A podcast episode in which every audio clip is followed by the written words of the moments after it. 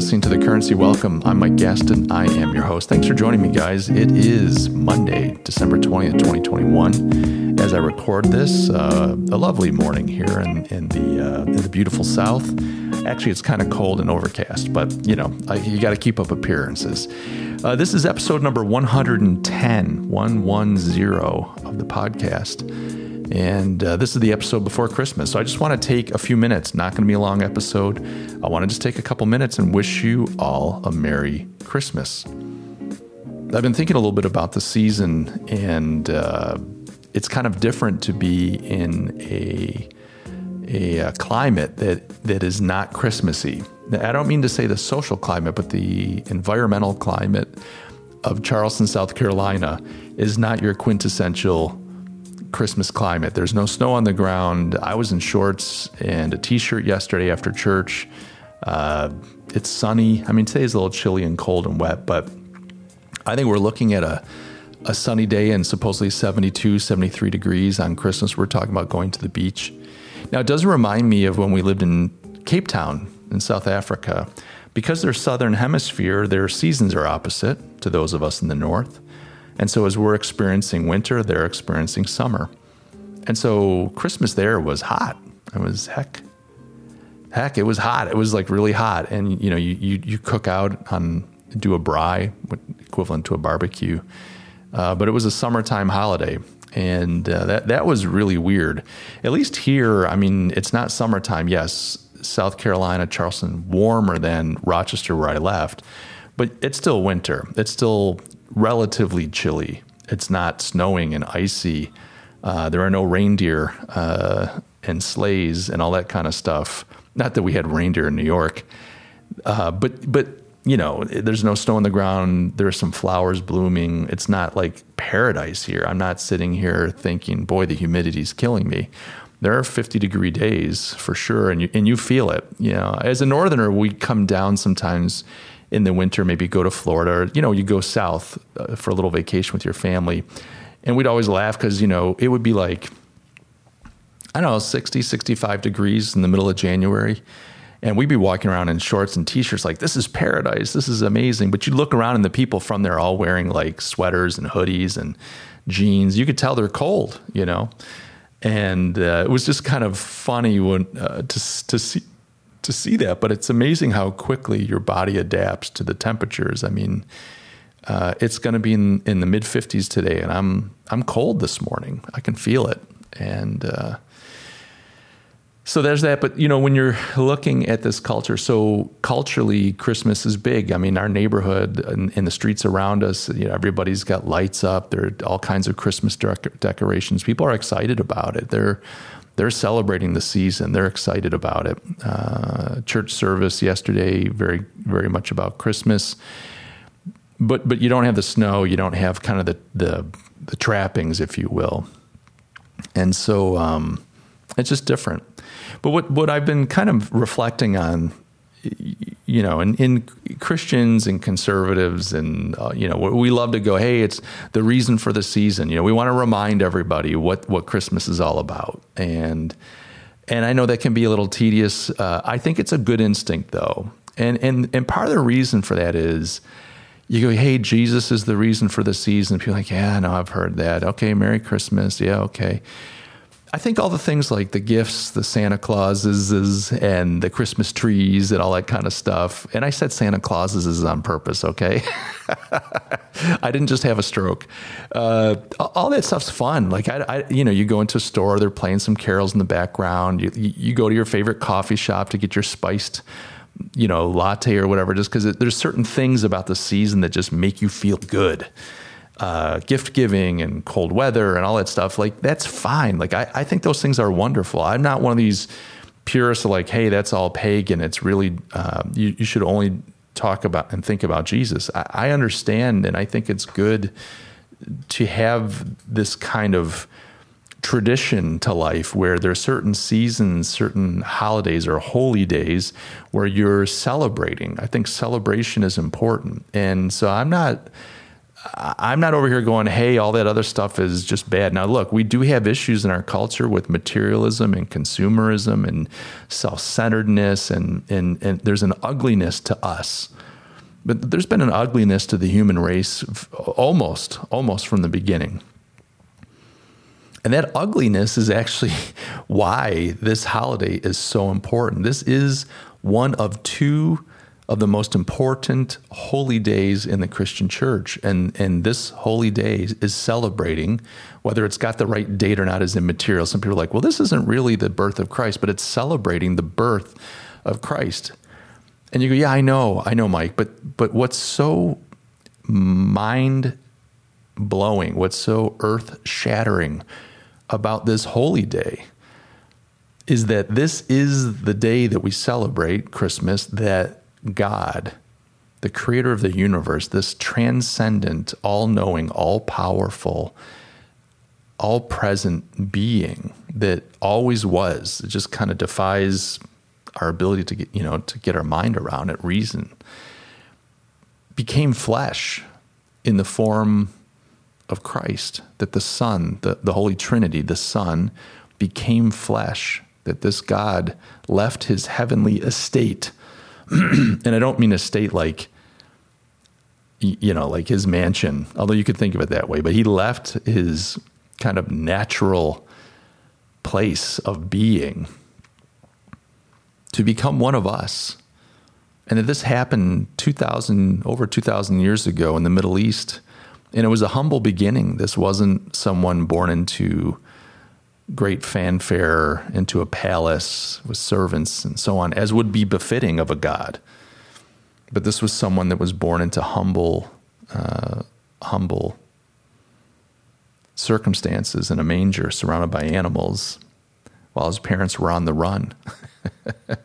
well, they were on, not really on the run. They were, they were on their way to be counted actually in the census. It's interesting to me too, and I just want to juxtapose kind of this story of Christianity. We won't go through the birth of Christ in the story, but I want to juxtapose that against maybe a more modern phenomenon. So we have stories about gods and the fantastic that we enjoy now if you look at our culture now, you've got the, the, the Marvel universe, you know, the Avengers and all these different characters. You've got the DC universe and all their characters. You've got Dune. You have all these stories. Uh, you have television franchise like Star Trek. You have movie franchises like Star Wars. You have the Lord of the Rings. You have all these different worlds that have been created that, that we go nuts for. Now, for a lot of us, these things are just entertainment. I'm not really into it. I just watched the movie. It's kind of fun. You know, I I'd never read Dune before, but wow, that movie that was like really well done. I mean, I I don't know the whole story, but it's pretty cool.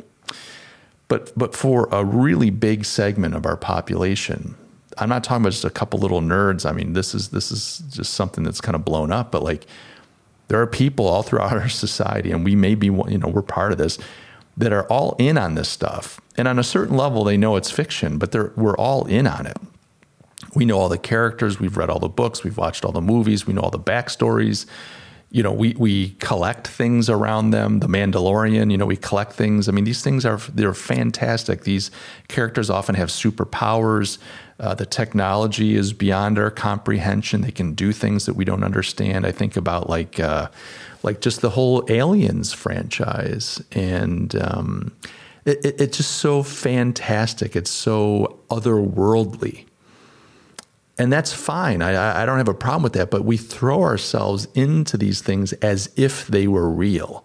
We give ourselves to them as if they were real. Now, a lot of you listening are like, Mike, I'm not into that kind of stuff. I don't like sci fi. I don't like fantasy. Uh, and that's fine. I, I'm not saying this isn't meant to be an indictment. And if you are one of these folks that are into it, I'm not trying to criticize that. I'm just trying to draw out the fact that there are these things that are fantastic that are that they are fantasies game of thrones. And you know i just i'm just going to keep listing them as i'm thinking as we talk. I mean this list just goes on and on but we give ourselves to them as if they were real.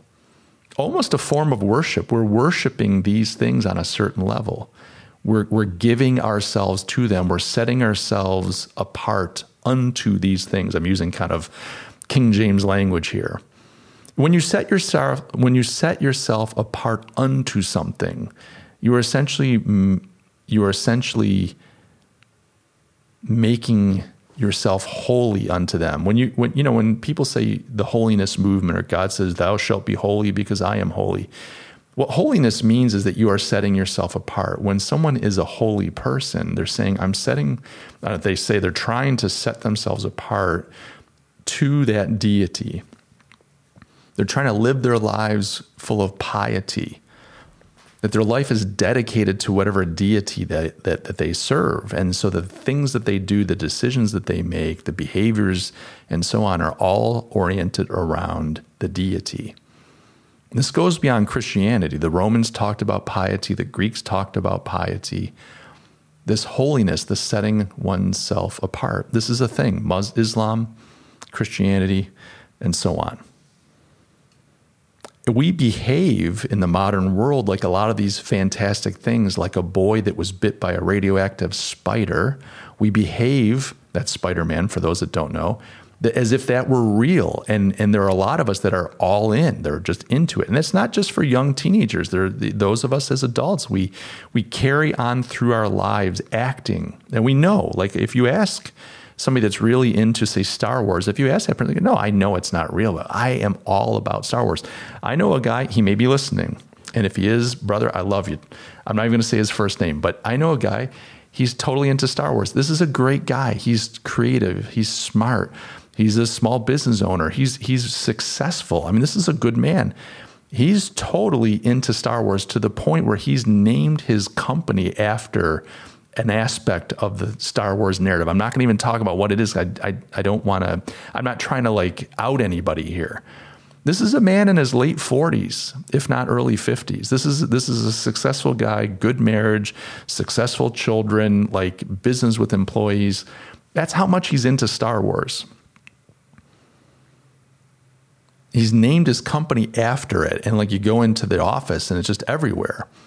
So, so this, you know, you could go, well, yeah, some of these dirty nerds, you know, but they're not really functioning members of society. No, I mean, so this guy, and I don't, I, I'm not, I know that he doesn't think it's real. I know he doesn't. He just loves it. He just loves it. But there's an aspect of worship I think that we inadvertently are taking part of. And so a lot of so, so, the fun kind of the funny thing around all this is, and the reason I want to juxtapose this against the the the the doctrine that Christ is the embodiment of God, that God became man, that he took on flesh and became fully human, and that in Jesus you have a fully human and fully God entity.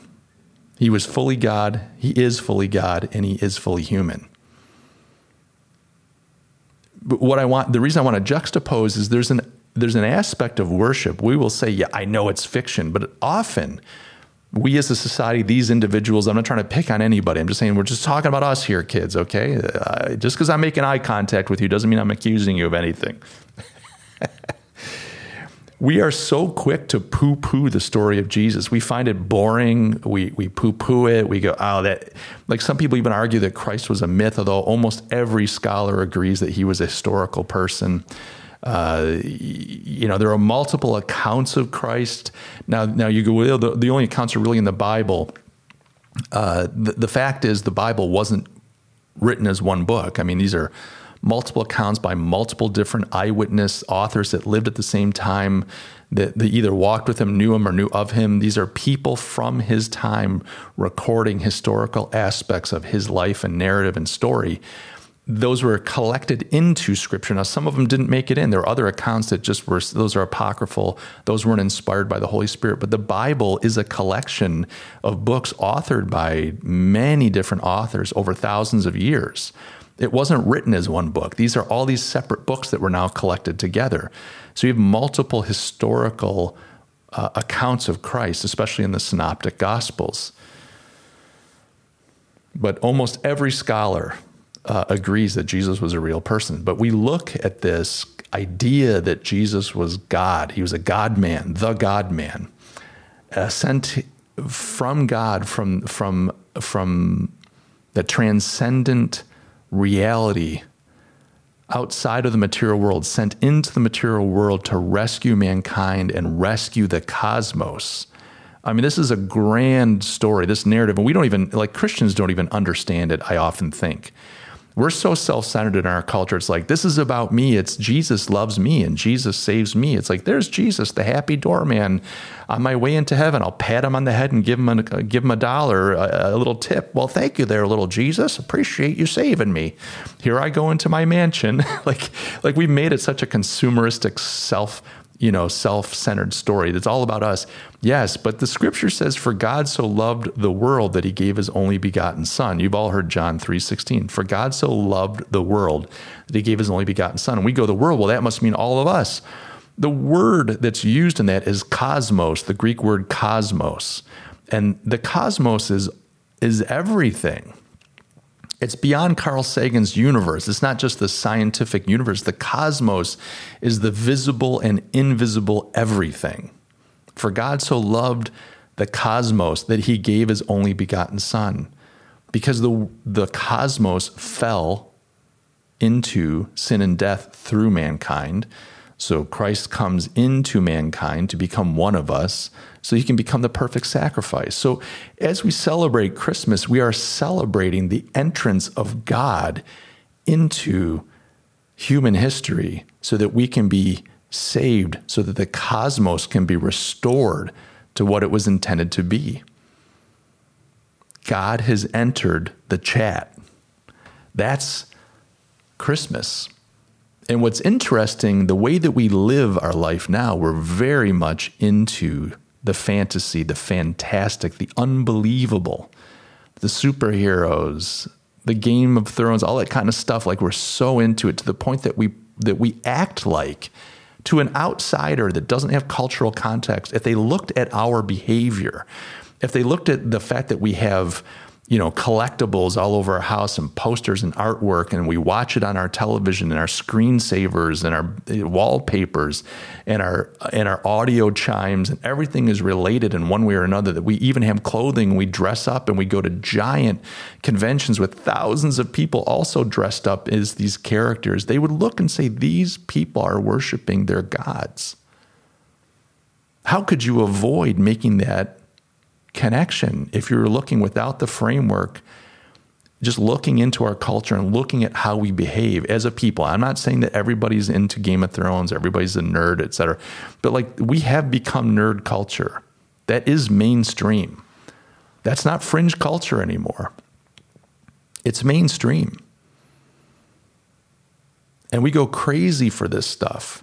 And that's, I, am not even here criticizing that. I'm just trying to contrast the things that we admit and agree to that are fantastic, they're fantasy, that we go crazy for and behave as if, and I would argue we actually are worshiping them.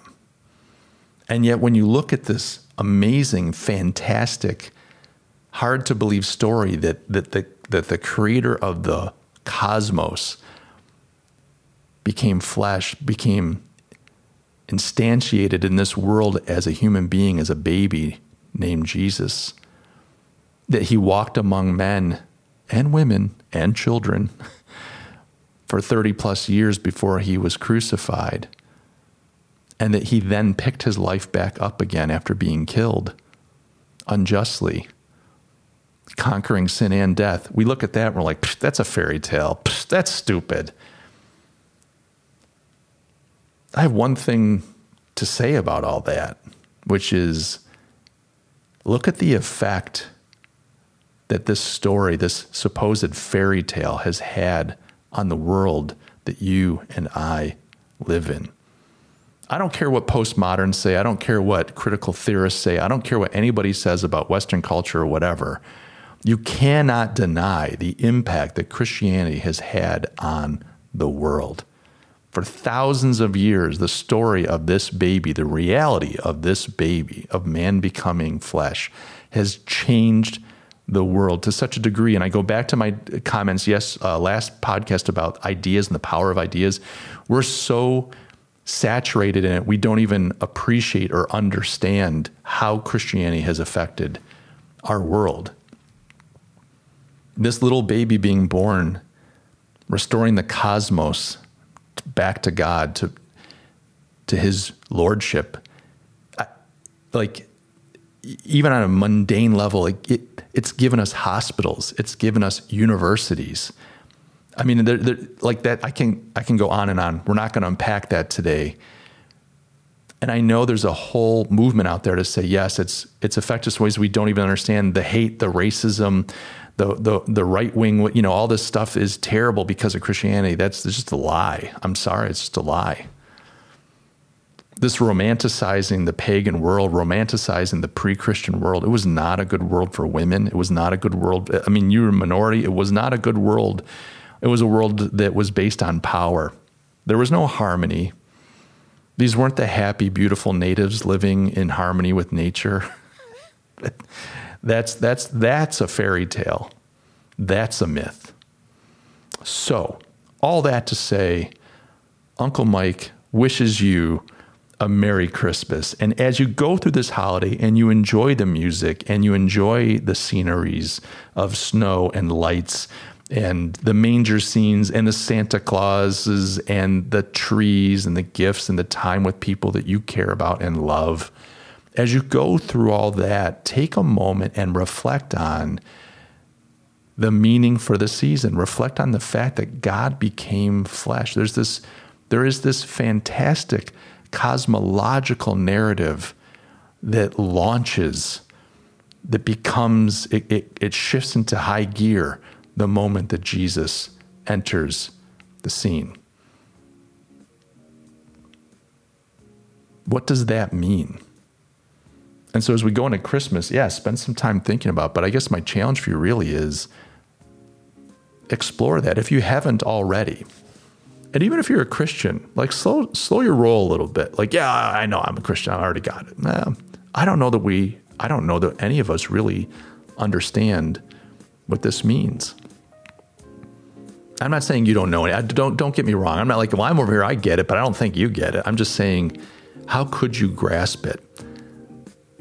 So I'm asking believers, non believers, anyone within the sound of my voice to take time and reflect on what is this Christian story all about and what could it mean for mankind and what does it mean?